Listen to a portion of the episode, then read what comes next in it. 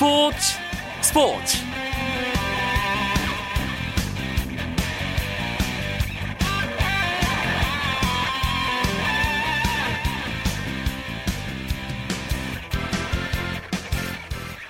안녕하십니까 수요일 밤 스포츠 스포츠 아나운서 이광용입니다.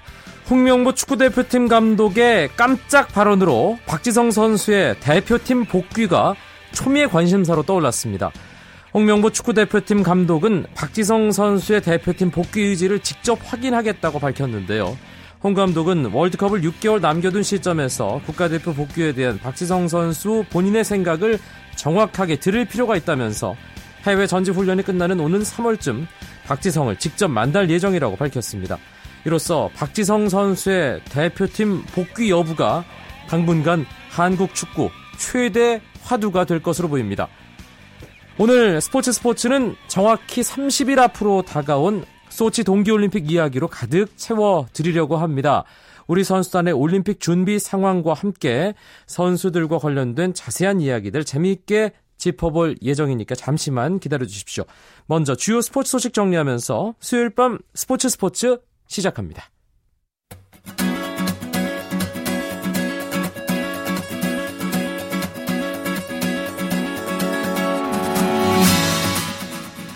(2013-2014) 프로농구 오늘 두 경기가 있었습니다. 서울 삼성과 고양 오리온스의 경기 오리온스가 삼성에게 78대 72로 승리하면서 2연승을 거두면서 공동 6위로 올라섰습니다.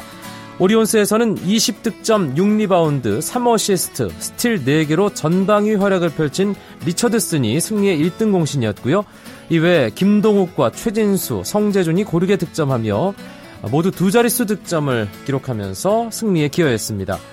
창원 LG와 부산 KT의 경기도 있었는데요. KT가 87대 85로 승리하면서 3연승 4위를 지켰습니다. KT는 트레이드 이후 3승 3패를 기록했는데요. 오늘 KT 조성민 선수 경기 종료 직전 역전 3점포를 터뜨렸고 추가 자유투까지 넣으면서 승리의 주역이 됐습니다. 조성민은 오늘 3점슛 6개를 포함해 26득점을 기록했습니다. 프로배구 두 경기가 있었습니다. 남자부 삼성화재 대 한국전력의 경기에서는 삼성화재가 31득점을 기록한 외국인 선수 레오의 활약에 힘입어 최하위 한국전력을 3대 0으로 안파하며 1위 자리를 되찾았습니다. 한편 여자부에서는 현대건설이 KGC 인삼공사에만 4연승을 거두며 탈꼴찌에 성공했는데요. 현대건설이 풀세트 접전 끝에 KGC 인삼공사에 3대 2로 역전승을 거뒀습니다. 독일 프로축구 분데스리가 레버쿠젠에서 함께 뛰는 손흥민과 류승우가 연습 경기에서 나란히 골을 넣었습니다. 손흥민은 네덜란드 1부 리그 SC 헤렌벤과의 연습 경기에서 레버쿠젠이 2대 0으로 앞선 전반 21분 추가골을 넣어 팀의 4대 3 승리를 도왔고 두 번째 연습 경기에서는 류승우가 후반 14분 결승골을 넣어 팀의 2대 0 승리를 이끌었습니다. 연습 경기 첫 골을 신고한 류승우는 이후 상대 파울을 유도해 페널티킥을 얻어내기도 했습니다. 한편 잉글랜드 프로축구 정규리그 최하위인 썬더랜드가 리그컵 준결승 첫 경기에서 맨체스터 유나이티드에게 2대1로 승리하면서 맨유를 3연패에 빠뜨렸습니다. 썬더랜드가 맨유에 승리한 것은 지난 2000년 12월 리그컵 경기 이후 무려 13년 만의 일입니다. 기성용 선수는 중앙 미드필더 자리에서 적시 적소에 공을 잘 배분하며 팀 승리에 한 몫을 했습니다.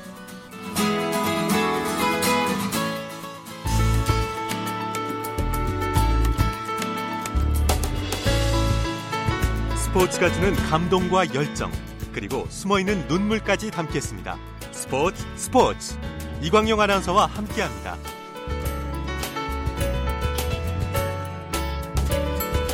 2014 소치 동계올림픽이 정확하게 30일 앞으로 다가왔습니다. 그래서 오늘 스포츠 스포츠는 소치 동계올림픽 D-30 특집 소치로 가는 길로 꾸며드립니다.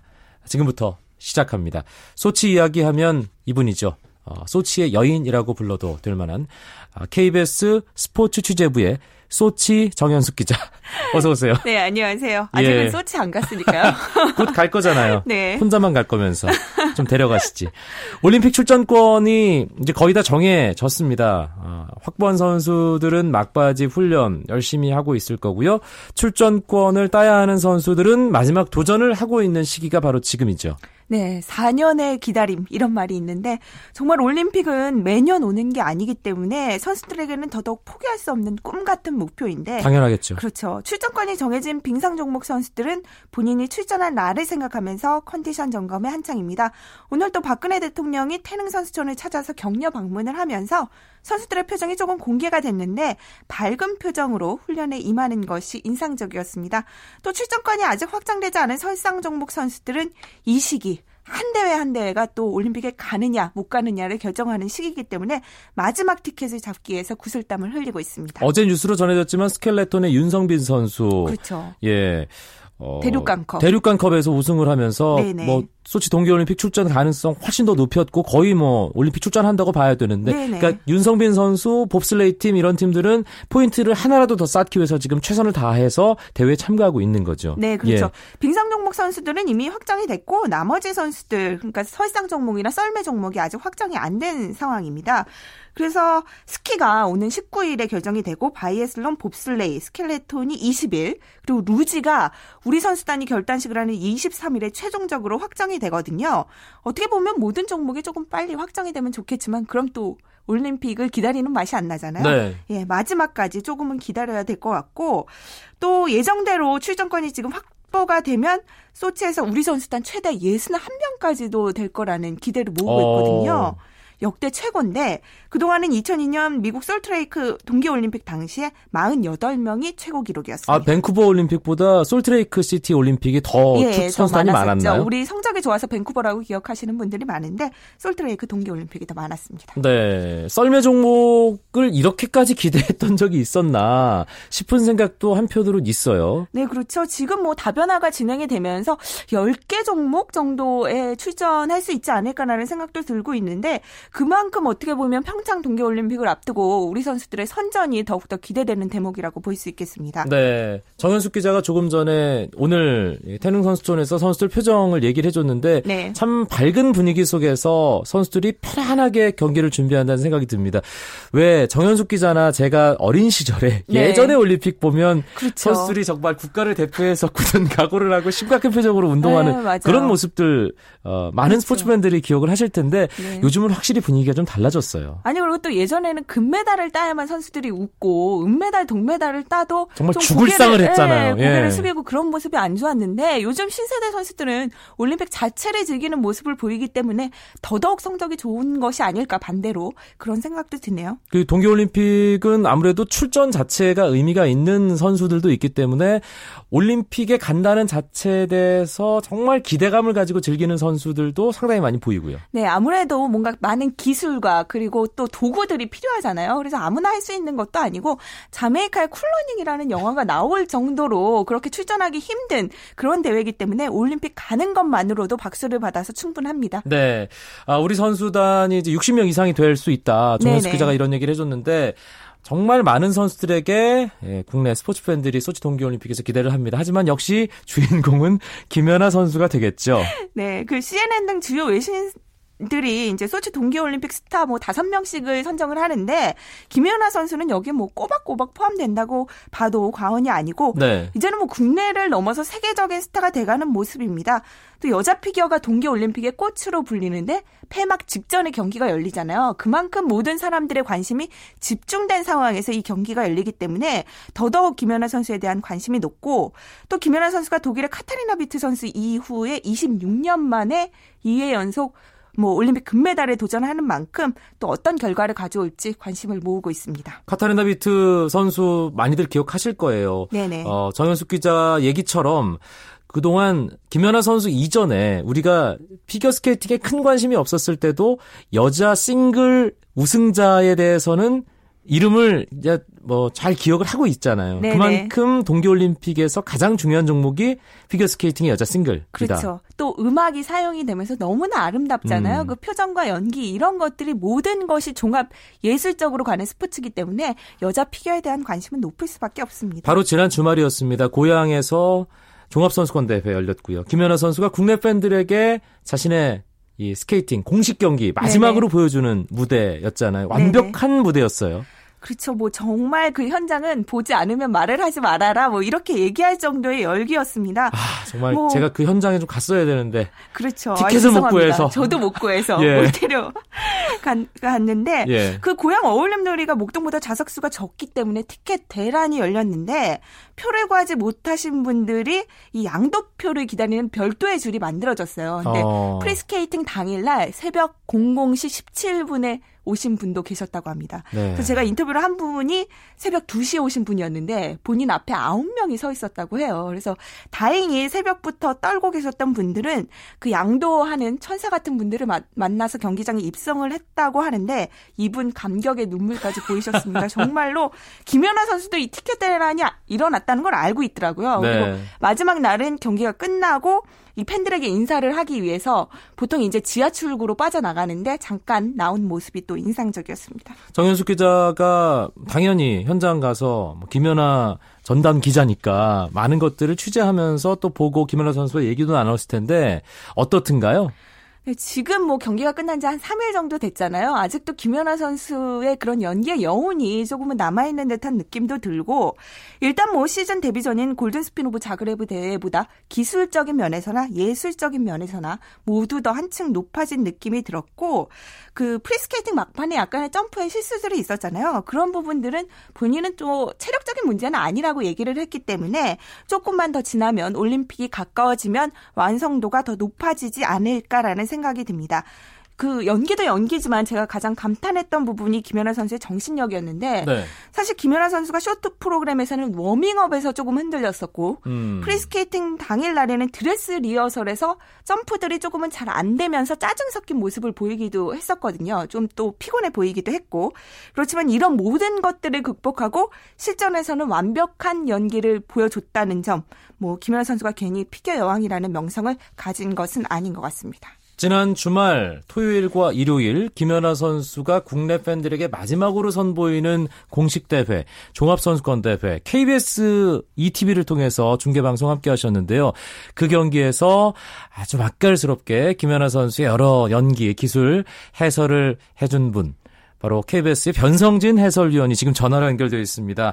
아, 김연아 선수와 관련된 이런저런 자세한 이야기 나눠보겠습니다. 변 위원님 안녕하세요. 네, 안녕하세요. 주말에 고생 많으셨습니다. 네. 어떠, 감사합니다. 어떠시든가요? 그, 이번에 또 오랜만에 김연아 선수 경기 중계하시면서 느꼈던 총평을 하신다면요. 네, 작년 종합선수권 대회 때 처음으로 해설을 해봤는데요. 올해 또 한 번 더 할 수 있는 기회가 생겨서, 네, 직접 봤는데, 준비를 많이 했습니다. 네, 그리고 아무래도 국내 무대였기 때문에 국내 팬들에게도 부담이 많이 됐을 텐데도 굉장히 깨끗한 경기를 펼쳐서 제대로 된 리허설을 하고 소치로 떠난다는 평을 많이 받았죠. 네. 일단 쇼트 프로그램 점수가 80점대가 나와서 다들 놀라셨어요. 이제 점수가 어느 정도 나오면 높다는 걸 팬들도 조금씩 아시잖아요. 김연아 선수도 네. 좀 놀라는 느낌이었고 프리스케이팅 네. 역시 상당히 높은 점수가 나왔습니다.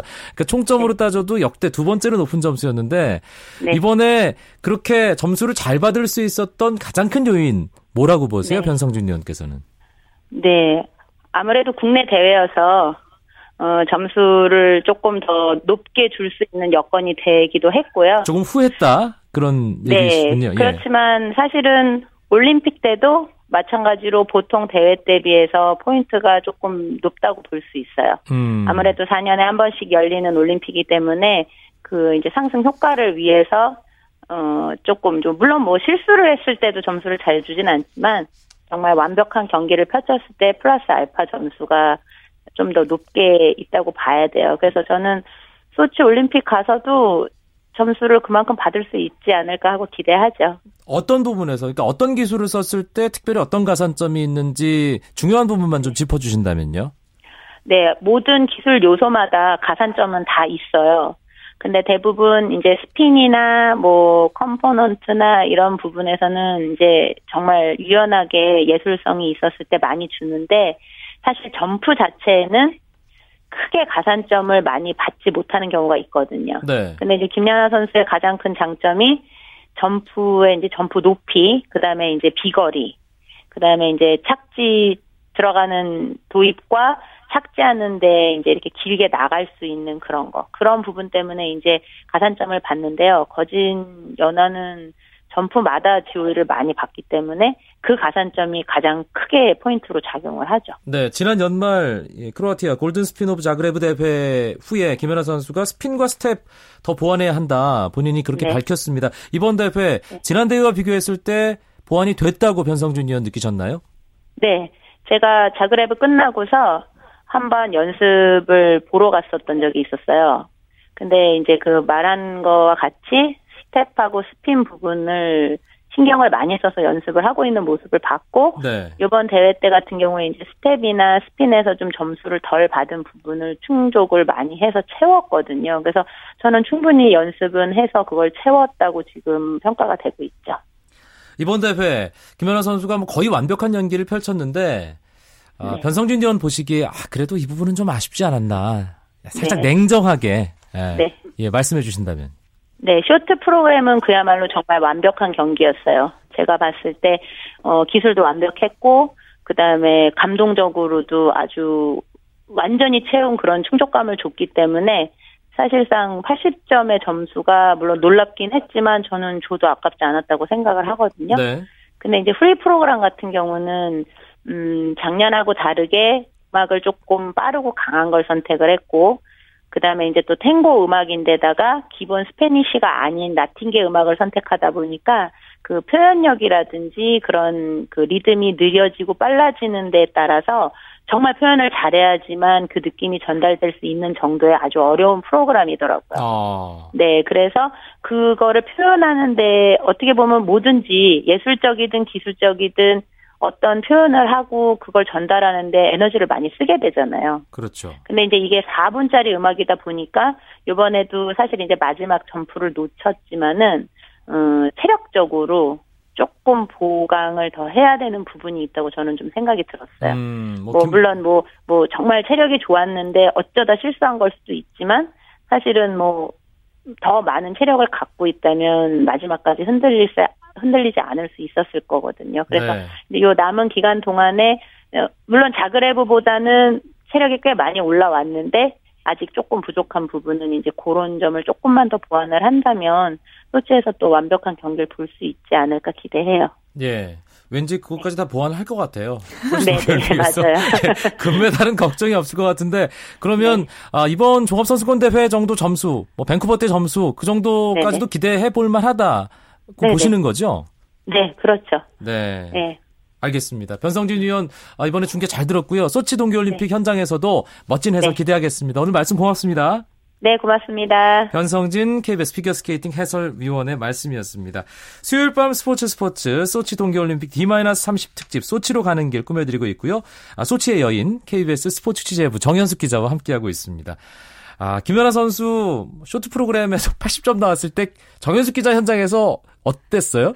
아니 제가 사실 참고용으로 혹시 틀릴까봐 밴쿠버 올림픽 때 점수를 적어 놨었는데 그 점수를 넘길지는 저도 상상을 못했었습니다. 그때 79점 아 78점 8점 예. 예 78점대를 받았었죠. 근데 그거보다 넘겼기 때문에 깜짝 놀랐었고 그렇지만 아까 변성진 위원이 말씀하신 것처럼 그 자국대회 출전하는 선수들이 국제대회보다는 더 높은 점수를 받기 마련이지만 김연아 선수가 국제대회에 나가도 그 정도 점수는 받을 수 있겠다라는 생각도 들었습니다. 최소한 220점 이상은 받을 수 있겠다. 네네. 현장에서 뭐 연기를 봤다면 그것보다도 더 그 김연아 선수의 완성도를 알 수 있기 때문에 더 점수를 줄 것 같고 그리고 나중에 김연아 선수의 그 3회전 연속 점프 주특기잖아요. 그 점프들을 비교를 해봤더니 두 번째 점프의 높이가 첫 번째 점프의 높이만큼 나왔습니다. 리포트 그만큼, 잘 봤습니다. 네, 그만큼의 가산점을 예. 받을 수 있다는 부분이고 또 빙상장 밖에 또 TV로 경기를 지켜보시는 분들도 있었는데 감동의 눈물까지 아. 흘리시는 분들도 있었습니다. 종합선수권 대회 끝나자마자 일본 쪽에서는 상당히 긴장하는 것 같던데요. 그렇죠. 뭐 일본은 아사다마오 선수에게 아무래도 큰 기대 를 가지고 있기 때문에 금메달 후보 1순위인 김연아 선수에 대해서 경계심을 드러낼 수밖에 없고 어, 취재 장소가 협소해서 일본 언론들이 현장에 들어가지 못했거든요. 외곽 취재를 하면서 더 큰 관심을 나타냈습니다. 다음날 뭐 일본 언론들이 많이 어, 아사다 김연아 마오 김연아 선수가 아사다 마오를 가로막는 벽이다 음. 이렇게 얘기를 하기도 했습니다. 정말 큰 벽이죠. 네. 네. 넘기 힘든 벽이라고 생각이 되고 박소연 선수, 김해진 선수가 김연아 선수와 함께 이번에 피겨 스케이팅 여자 싱글 출전하게 되는데 일단 어, 프리스타일까지 연기를 펼치는 게 목표겠죠. 예, 프리스케이팅까지 아, 연기를 하는 프리스케이팅까지요? 게 그렇죠. 예. 목표죠. 30명 중에 24위 안에 들어야지 그 프리스케이팅 무대에 설 수 있는 있는 건데 지금 뭐 박소연 선수도 최근에 상승세를 타면서 점수를 높여가고 있고 문제는 올림픽은 누구에게나 큰 경기이기 때문에 누가 실수를 줄이느냐가 그 입상 성적에 따, 그 어, 영향을 줄 수 있거든요. 그래서 이 선수들이 실수를 줄인다면 충분히 프리스케이팅 무대에도 설 수 있지 않을까라는 기대감들 들고 있습니다. 밴쿠버 동계올림픽 대한민국이 최고의 성적을 거뒀습니다. 당시 금메달 6개, 은메달 그렇죠. 6개, 동메달 2개. 2개. 뭐 기대 이상의 성적을 거뒀는데 이번 네. 아, 소치 동계올림픽에서도 충분히 밴쿠버 때 정도의 성적 거둘 수 있을 것 같거든요. 정현숙 기자는 어떻게 예상하세요? 아, 지금 뭐 금메달 6개가 사실 말이 쉽지 쉬운 이 목표치가 아닌데 우리 네. 선수들이 너무나 잘해주고 있기 때문에 이번에도 그런 기대감을 가지고 있습니다. 뭐 피겨 김연아 선수 그리고 스피드 스케이팅의 이상화 선수는 좀 거의 근접한 그 수치가 아닐까라는 생각이 들고 문제는 이제 모태범 선수와 여자 쇼트트랙 선수들이 얼마나 금메달을 많이 따주느냐인데 모태범 선수도 이관왕에 도전하고 있거든요. 그렇죠. 당일 컨디션이 얼마나 좋으냐에 따라서 종이 한 장 정도의 차이기 때문에 누가 금메달을 가져가느냐 색깔이 달라질 것 같고 여자 쇼트트랙은 중국 선수들의 견제를 어떻게 뚫을 수 있느냐 또 심석희 선수가 아직 그렇게 큰 경기 경험이 많지 않고 또 어린 선수기 때문에 그런 부담감을 얼마나 극복할 수 있느냐가 변수가 될 것 같습니다. 네, 올림픽 어, 이야기를 오늘 충분히 나눠보려고 했는데 아, 참 나누다 보니까 저희 방송 시간이 좀 더 있었으면 좋았겠다는 생각 다시 한번 해보게 됩니다. 네, 아쉽네요. 예. 정현숙 기자는 언제 들어가세요, 소치에?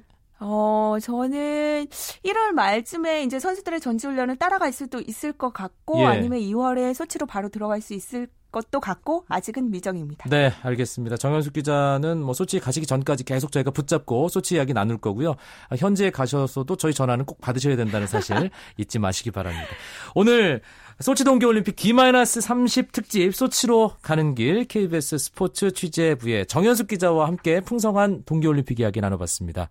오늘도 수고하셨습니다. 네, 감사합니다. 스포츠 스포츠 수요일 밤 여기까지입니다. 내일 9시 35분에 다시 뵙죠. 아나운서 이광용이었습니다. 추워집니다. 감기 조심하시기 바랍니다. 고맙습니다. 스포츠 스포츠.